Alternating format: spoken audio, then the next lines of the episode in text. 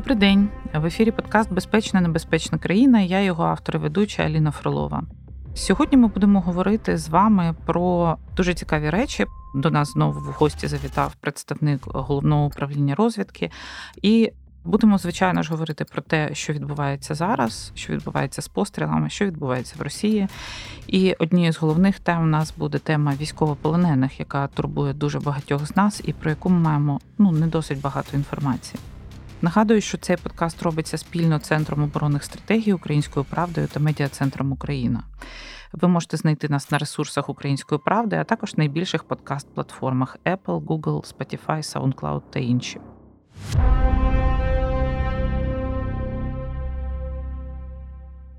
Тож переходимо власне до нашого співрозмовника. У нас в гостях сьогодні Андрій Юсов, представник головного управління розвідки Міністерства оборони України з 2023 року. Керівник робочої групи з питань взаємодії зі змі та родичами захисників координаційного штабу з питань поводження з військовополоненими. Андрію, добрий день. Вітаю вас.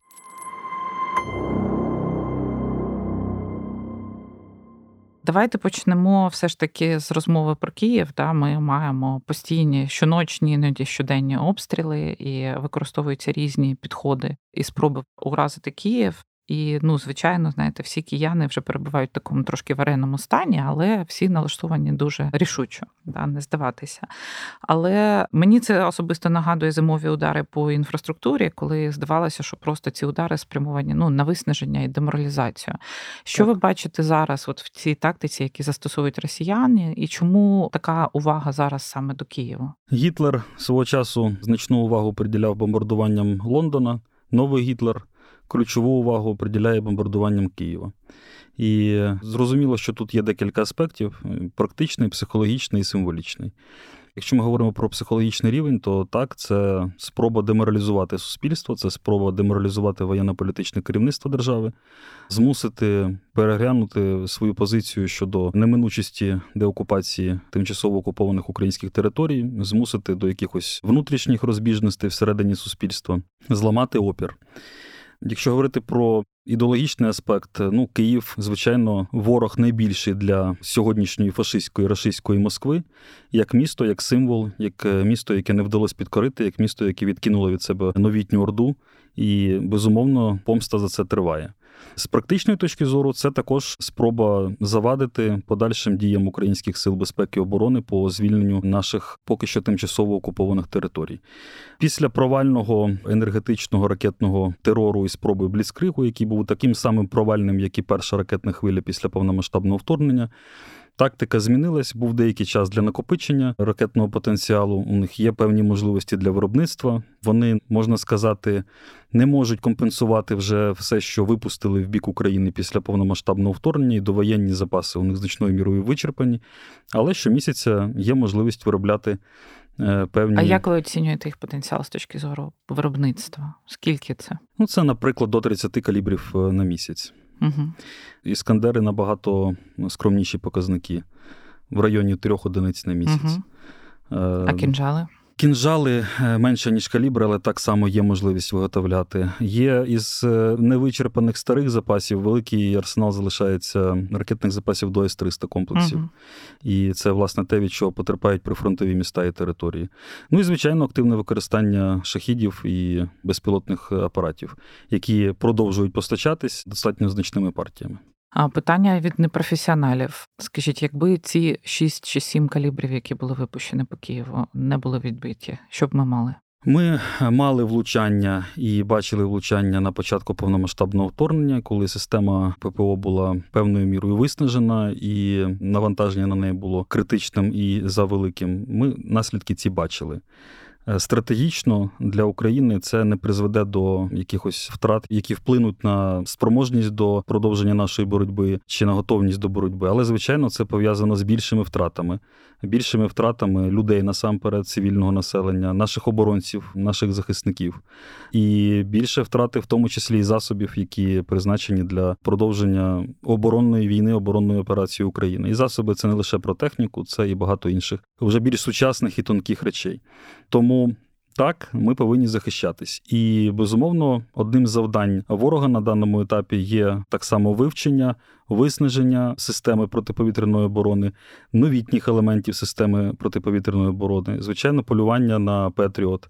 І це вже теж така маніакальна задача угу. показати, що російське озброєння можуть щось зробити із е, ну, вони цим в день комплексом. по Петріоту, по комплексу Так, якщо, да. якщо порахувати все, що було знищено, всі Абрамси, Петріоти, всі танки, наші літаки, то виявляється, ми принципі дуже потужна армія, можливо, навіть не менш потужна, да, ніж колишня друга. Добре, тоді тема номер два, а може і номер один це все те, що відбувається на кордоні з Росією, точніше, вже не на кордоні, а на території Росії. Да, Ми бачимо російський добровольчий корпус, Легіон Свободи Росії, які проголошують, що вони борються з режимом і звільняють російську територію. Ми також бачили безпілотники під Москвою. З одного боку, і російський добровольчий корпус і Легіон Свободи Росії вони діють в підпорядкуванні гуру. Так на території України дані підрозділи діють е, в національному правовому полі. Угу. А коли вони переходять кордон, то вони проголошують, що це їхні самостійні е, дії, і вони, як громадяни Росії, мають на це право. Так, на території так званої Російської Федерації, власне, це громадяни Російської Федерації, виявляється, там є не тільки піддані, які можуть е, сліпо підкорюватись е, диктатору і якомусь новітньому так званому царю, але й проявляти власну волю. І оскільки на території цієї держави, держави, яка, вочевидь, зазнала краху з точки зору інституційного, це абсолютний failed state, немає можливостей. Законними мирними шляхами, конституційними шляхами захищати свої конституційні права. Мирний протест там знищений, суди абсолютно не працюють всі політичні лідери, які могли озвучувати позицію іншу на території підконтрольній путінському режиму, або фізично ліквідовані, або знаходяться за ґратами, або в еміграції.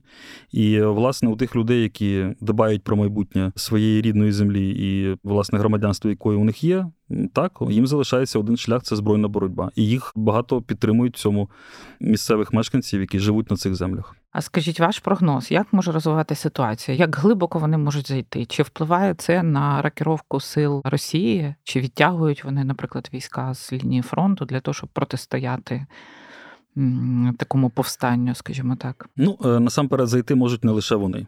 Угу. І це абсолютно зрозумілий процес, який може носити децентралізований характер, тому що окрім РДК і Легіону Свободи Росії є інші території з іншим населенням, ідентичністю, які можуть почати виборювати свої законні права. Які закріплені в статуті Організації Об'єднаних Націй. А наскільки вирогідно це? Маєте якісь розвідання? Ви слідкуєте за тим, що Такий потенціал є. Угу. І як тільки в закритих системах, в вмираючих імперіях, а сьогоднішня Московія, безумовно, до такої категорії належить, починаються якісь внутрішні конфлікти, кризи, то з'являються нові можливості для старих конфліктів. Ця територія справді насичена ними.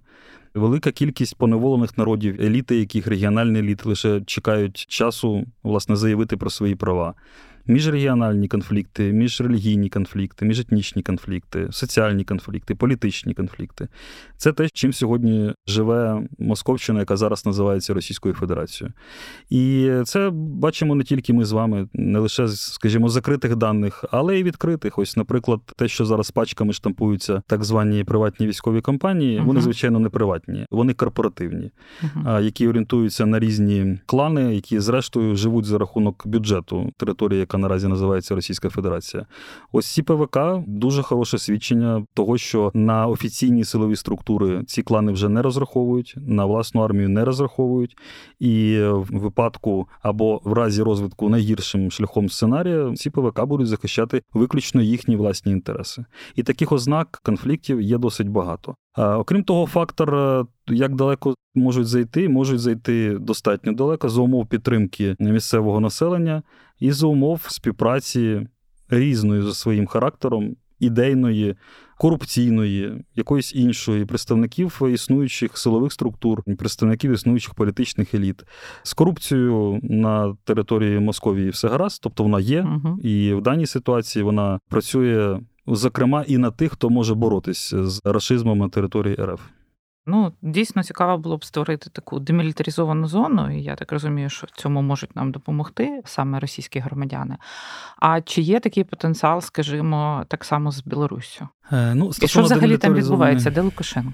Стосовно демілітаризованої зони, це справді потрібно і потрібно безумовно Україні, але не лише Україні. Це потрібно в тому числі і мешканцям тих прикордонних територій, абсолютно в їхніх інтересах. Якщо там не буде російських окупаційних військ, це означає, що російські гелікоптери не будуть падати на їхні домівки керовані, а насправді не керовані бомби, не будуть е, падати на їхні домівки. Ніхто не буде п'яним гвалтувати власне їх же місцеве населення і робити інші безчинства. Тобто, в принципі, відсутність російських окупантів це дуже важливо не лише для України, але й для пересічних мешканців Московії. Що стосується Білорусі, ну. Наразі Лукашенко безумовно багато біди зробив для України, але немає повноцінної участі в наземній операції на боці расистів білоруської армії. І ось власне це той факт, який ми сьогодні можемо констатувати. І за зміною цієї ситуації уважно стежимо, звичайно. Це не означає, що він не зробив цього з любові до України чи з шанування міжнародного права. Ні, мова йде про власні інтереси його і його режиму. Звичайно, він е, дуже в складній знаходиться ситуації. І сьогоднішня Білорусь все більше і більше стає залежною від режиму Путіна, але тим не менше, поки що немає ось цього фатального для самого Лукашенка рішення, і сподіваємось, його і не буде. Якщо ситуація зміниться, то відповідно Україна буде на це належним чином реагувати. Ну, його стан здоров'я після відвідин Москви, я так розумію, викликає у всіх занепокоєння, і, власне, є різні версії, що там відбулося. Я думаю, що вусами він ще пошевелить, угу. і ставку лише на стан здоров'я робити не варто. А те, що у кожного живого організму самопочуття після відвідань Москви погіршується, це абсолютно природний чинник. Те, що ми можемо стверджувати, що двійників у Лукашенка немає, угу. занадто колоритний типаж. Угу. Хіба українські коміки і стендапери можуть е, належним чином відпрацювати? От. А тому так і часом хворіє. Але тим не менше, сучасна медицина диктаторам дозволяє слідкувати за собою і деякий час ще підтримувати активність. Останнє питання по Білорусі. Вони проголошували, що вони готові розміщувати ядерну зброю в себе на території. Чи є зараз якісь розвіддані, які говорять вже про переміщення такої зброї туди, тому що ми знаємо, що підготовка до цього проводилася? Ні, інформації про переміщення наразі не було. А що стосується такої готовності, ми бачимо, що принаймні на рівні політичних рішень, змін на законодавчому рівні, конституції, підписання різного роду документів і актів. Такі речі відбуваються. Що це зміни для Європи, для Північно-Атлантичного альянсу, для України? І Тут інше питання насправді мало що змінить, тому що тактична ядерна зброя вже знаходиться російська біля кордонів Європи і біля кордонів НАТО. Тому це такий елемент ядерного шантажу, який продовжує Путін, який насправді не спрацював, але відмовитись від нього він вже не може. Ну тому що ця от доворова е, бандитська логіка, за якою він е, живе і керує, ну раз угу. пацан сказав. Ну, інша справа, що він, звичайно, давно вже не пацан, але це розмова інших категорій. Там.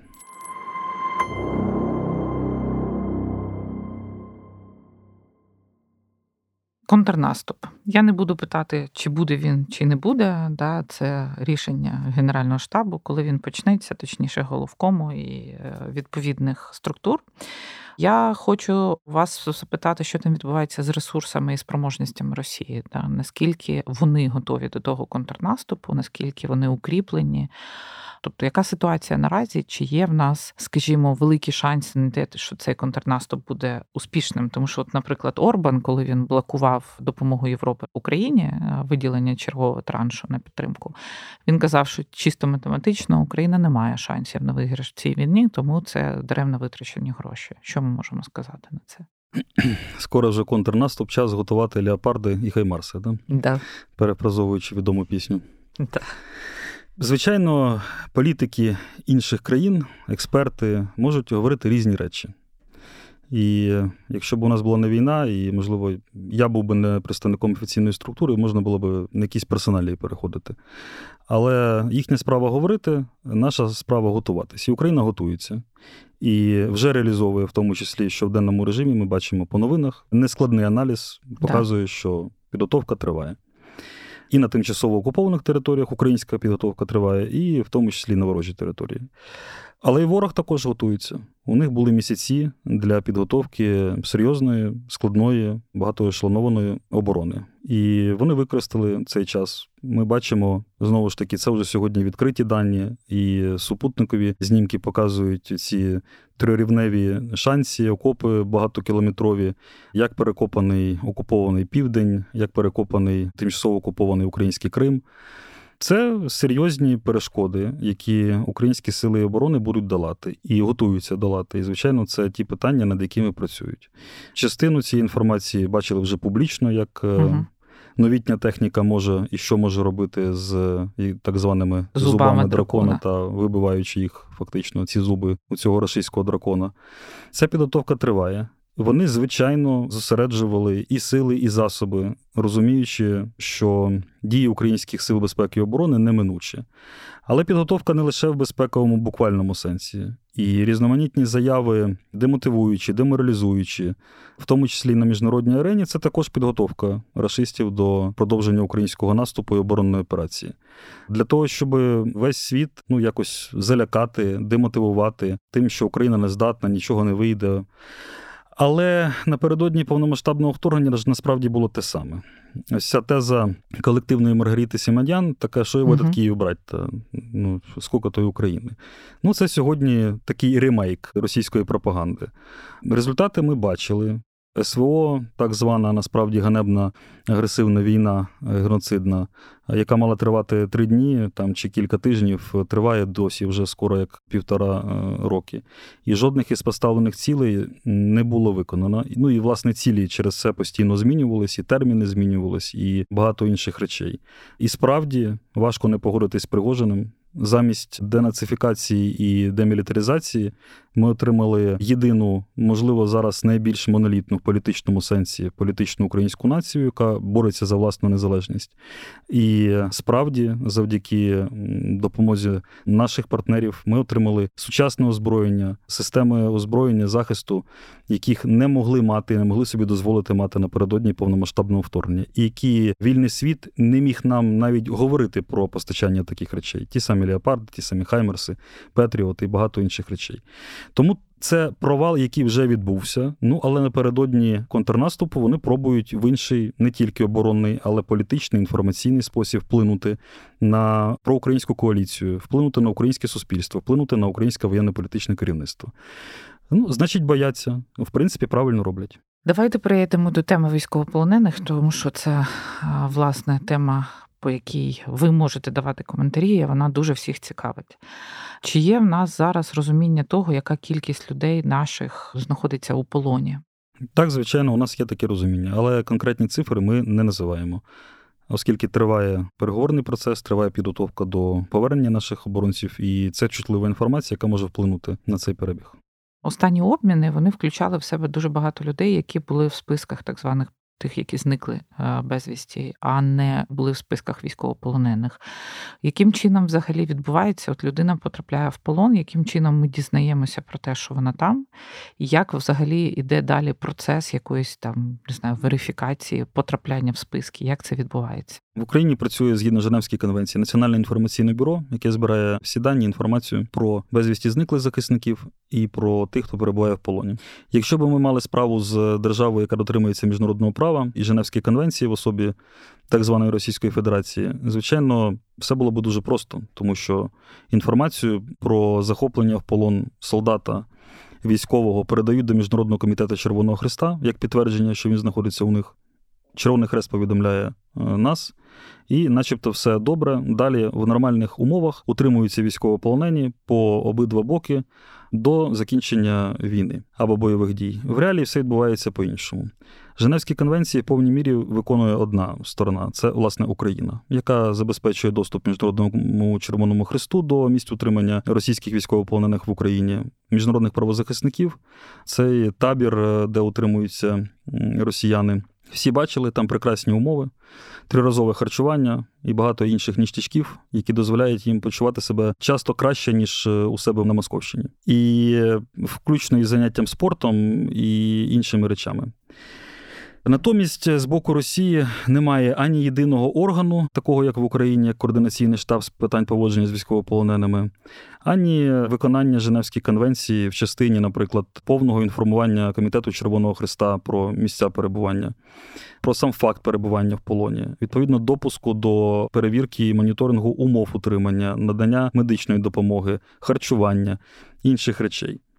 Через це є великі розбіжності між даними Червоного Христа і реальним станом речей. І сьогодні, наприклад, база Національного інформаційного бюро набагато більш адекватна, релевантна. Так само інші механізми, які працюють в координаційному штабі, зокрема особистий кабінет для родин військовополонених, які знаходяться в полоні. Всі ці інструменти працюють значно краще інформативно, ніж міжнародні інструменти. І попри Женевські конвенції, е, які зазначають, що повернення полонених відбувається після завершення бойових дій, Україна не чекає перемоги, не чекає завершення війни, а повертає вже зараз. І від початку повномасштабного вторгнення майже 2,5 тисячі полонених наших захисників і захисниць вдалося повернути. І це серйозні цифри, але тим не менше, роботи треба зробити ще дуже і дуже багато. Зрозуміло, що після кожного обміну є десятки щасливих родин, і є тисячі тих, які чекають, і обов'язково дочекаються. Чому, е, зокрема, іще багатьох людей, які знаходяться в полоні, формально є статус безвісті зниклий або пошук особи? Ну, зокрема, тому що свої обмінні фонди, так звані, цинічний термін, але тим не менше, це реальність, мають різні структури. І ті самі ПВК, які не корелюються з діями регулярних військ і Міністерства оборони, і, наприклад, кадирівці, і інші групи, формальні і неформальні, які працюють в автономному режимі, і з якими треба окремо говорити для того, щоб повертати наших захисників. Е, які знаходяться в полоні, і в багатьох випадках ті українці, які знаходяться в полоні, не обліковані. І звичайно, ні Міністерство оборони не знає самої РФ про перебування е, їх в полоні, ні тим більше міжнародні структури. Тобто ви виходите на особистий контакт з кимось представників цих структур і домовляєтесь окремо. Я правильно розумію? Ну, ви я, я маю на увазі. В координаційному штабі є е, перемовники різні робочі групи, в тому числі і перемовна робоча група. І так, безумовно, контакт з окупантами в даній ситуації це неминуча реальність, яка потрібна для того, щоб повертати наших захисників якомога швидше, якомога більше додому. Коли вони потрапляють в Україну, чи проходять вони якісь реабілітаційні заходи, наші полонені, які повертаються, тому що ну ми бачимо навіть з фотографій, фізично вони перебувають в дуже поганому стані. Я думаю, що морально багато з них хто перебуває не в дуже гарному стані. По-різному буває, але справді, на превеликий жаль, це публічні кадри, їх всі можуть подивитись. Е, втрата ваги значна, майже в усіх фіксується. Відповідно, погане харчування дається в знаки, факти тортур це не рідкість, це реальність і багато інших речей. Але, звичайно, є протоколи. І наші національні, і міжнародні, і по ним йде серйозна робота. Два тижні це попередній догляд, обстеження, лікування в спеціалізованому закладу, опитування в тому числі, uh для того, щоб зібрати дані і по інших, хто знаходиться ще в полоні, і про умови утримання, і багато інших речей. І це серйозна робота із медиками, і з психологами. І далі, відповідно, проходження комісії, яка визначає стан, відповідно, прописує подальший маршрут, що робити далі.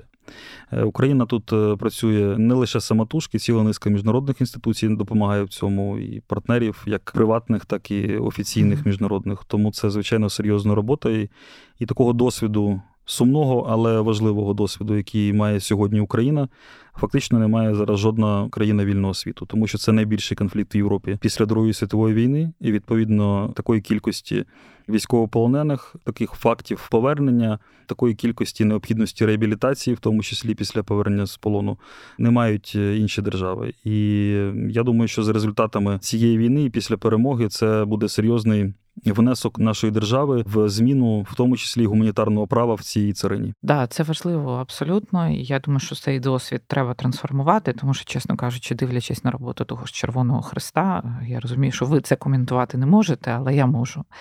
Можу сказати, що абсолютно не відповідає їхній стиль роботи, швидкість роботи і глибина тим вимогам, які є у нас під час війни. Але також і їхні можливості не відповідають. Е, бо, умовно кажучи, можна ми перевіримо місця утримання українських угу. полонених? Ні. А, ну ладно, вибачте. Угу.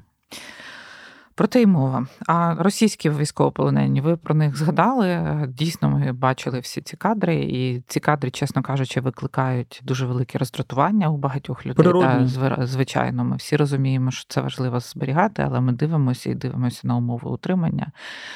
Що там з ними відбувається? Я бачила, що їм там фільми показують про катівлі і про все інше, але ви вірите в те, що вони можуть змінитися? І скільки взагалі у нас зараз російських полонених, скільки їх було за весь час? Ну, аналогічні цифри ми наразі uh не коментуємо, але обмінний фонд є, uh полонені расисти є і з'являються нові. uh І в результаті і навіть нещодавні події продовження операції під Бахмутом дозволяють поповнювати обмінний фонд. Що стосується е, змін внутрішніх, ну я думаю, не треба себе тішити ілюзіями. Звичайно, більшість із них можуть хитати головою і робити вигляд, що вони погоджуються і все усвідомлюють, але насправді вони хочуть врятувати своє життя.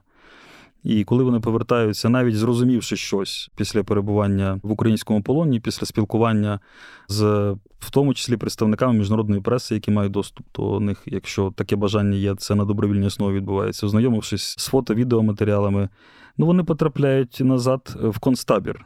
Тобто uh тут з табору до військовополонених вони потрапляють в російський концтабір, де вибору у них немає. І вони повертаються до зазомбованих родичів, до ФСБшників, до загрятотрядів. І, звичайно, в принципі, повертаються до свого стану до потрапляння в український полон. Але тим не менше, наша задача як цивілізованої держави не перетворитись е, самим на орду, на загарбників, е, на расистів. Ми частина вільного цивілізованого світу. Це означає, що ми будемо виконувати і виконуємо гуманітарне право, Женевські конвенції, і навіть з покидьками маємо поводитись іноді не по справедливості, а по закону. Хоча я розумію, і це абсолютно природнє бажання, щоб було в деяких випадках по-іншому. Але наше завдання, і це треба пам'ятати всім. І військовим на передовій, і цивільним в тилу, і мешканцям соцмереж повернути своїх.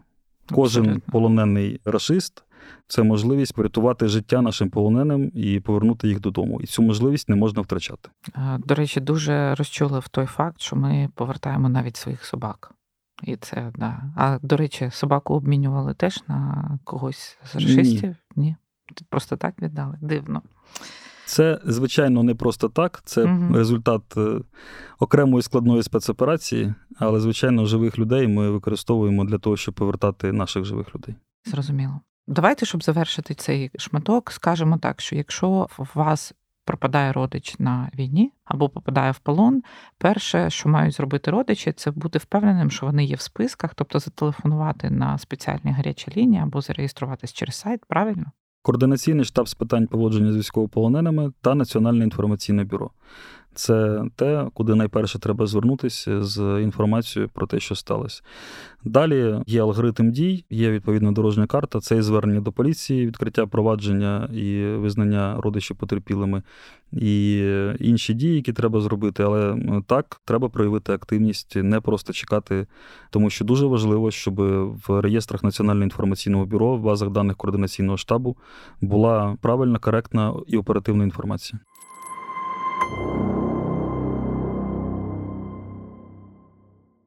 За час війни, ну не те, щоб дуже, але змінилися функції головного управління розвідки. Так скажімо, наросла публічно, наросла в першу чергу оперативна діяльність спецоперації, можливо, там диверсійні операції. Нещодавно ГУР проголосив, що в нас є ціль номер один, номер два, і це і Путін, і Пригожин, і багато інших людей, які були перелічені. Що таке ціль номер один? Це будуть формуватися диверсійні загони, які будуть власне шукати цю ціль. А як змінилася взагалі робота, і якою ви бачите цю роботу після закінчення війни? Чим буде займатися ГУР? Яким він буде? Е, ціль номер один. Ну, якщо так по-простому спробувати пояснити, звичайно, Путін очевидний воєнний злочинець, як і всі його поплічники, і все воєнне політичне керівництво цього російського райху. І ми вже говорили про те, що Україна цивілізована держава. Зрозуміло, що би хотіли би побачити, як Путіна вішають на Михайлівській площі, наприклад, або на Хрещатику. Але треба доставити його на трибунал в Гагу. Його мають судити бажано живого. І чим більше живих рашистів і рашистських ватажків засудять і доставлять до міжнародного трибуналу, тим буде краще зміркування і глобальної безпеки міжнародної, і ем, притягнення до відповідальності всіх винних е, в цій геноцидній війні сьогодні е, в Європі. І, звичайно, в даній ситуації Україна зробить все можливе для того, щоб таке покарання було справедливим, законним і відбулося. Тому тут насамперед це. А ви говорили що про те, що ви чітко знаєте, де знаходиться Путін, що ГУР відстежує це. Це таке є? Безумовно, збір даних, інформація про ворога, це угу. одне з е, завдань розвідспільноти і розвідувальних органів. Тому така інформація фіксується. Деталізувати ми не будемо. Угу. Якоїсь онлайн-карти переміщення диктатора я не думаю, що варто виставляти, але звичайно дані про воєнно-політичне керівництво держави-агресора збираються. Це нормально. А що стосується, як змінилось, ну змінилось багато чого. Масштабувалось, з'явились великі підрозділи, спецпідрозділи, Шаман-Бат, Кракен. Окремий напрямок це робота міжнародного легіону гурмо, і це все серйозні масштабні проекти. З'явились якісь речі, які можна там назвати умовно по напрямках. Додалась авіація, додалися ще нові інструменти, і е, стало більше сил і засобів.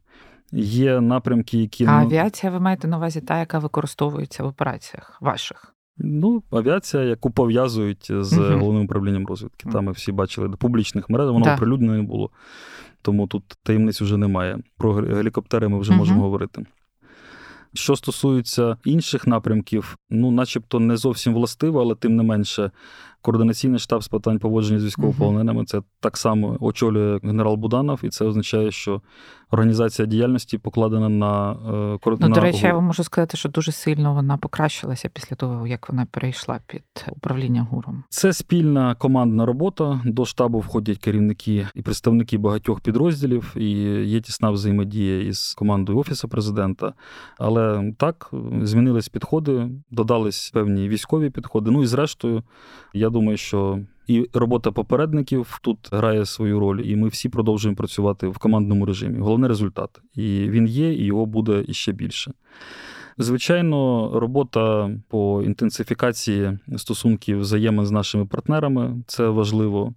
І багато інших напрямків, про які ми не можемо говорити наразі, але вони так само додались. Тобто, головне управління розвитку Міністерства оборони е, України це сьогодні справді одна з, ну можливо, найбільш сучасних, найбільш масштабних е, спецслужб е, сучасного вільного світу.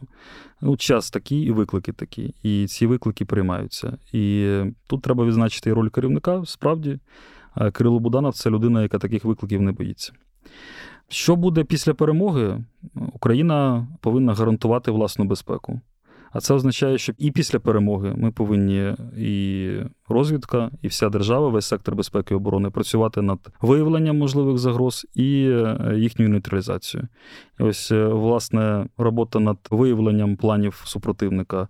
І зрив цих планів, звичайно, буде продовжений в сучасній спільноті вільного світу разом з нашими союзниками по євроатлантичній спільноті. Україна буде в НАТО. Ваша думка? Тут я можу тільки свою особисту uh думку сказати. Я би, звичайно, хотів, щоб Україна була в НАТО. Е, реалізацію ми побачимо. Ми зараз бачимо, що кожен українець, це наше суспільство і воєнно-політичне керівництво до цього докладає всіх можливих і неможливих зусиль.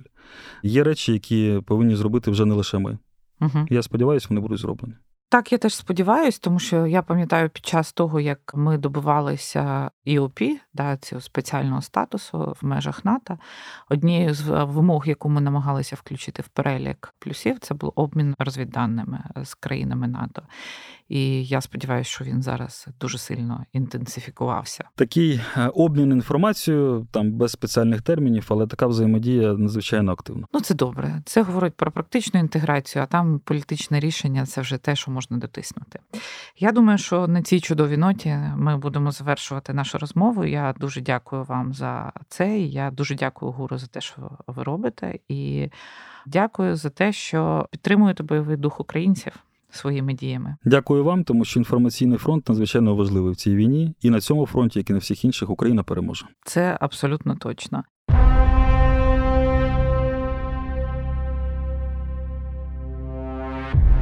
Нагадую, що це був подкаст Безпечна небезпечна країна. Я його ведуча Аліна Фролова. Ми говорили сьогодні з представником ГУРу паном Юсовим.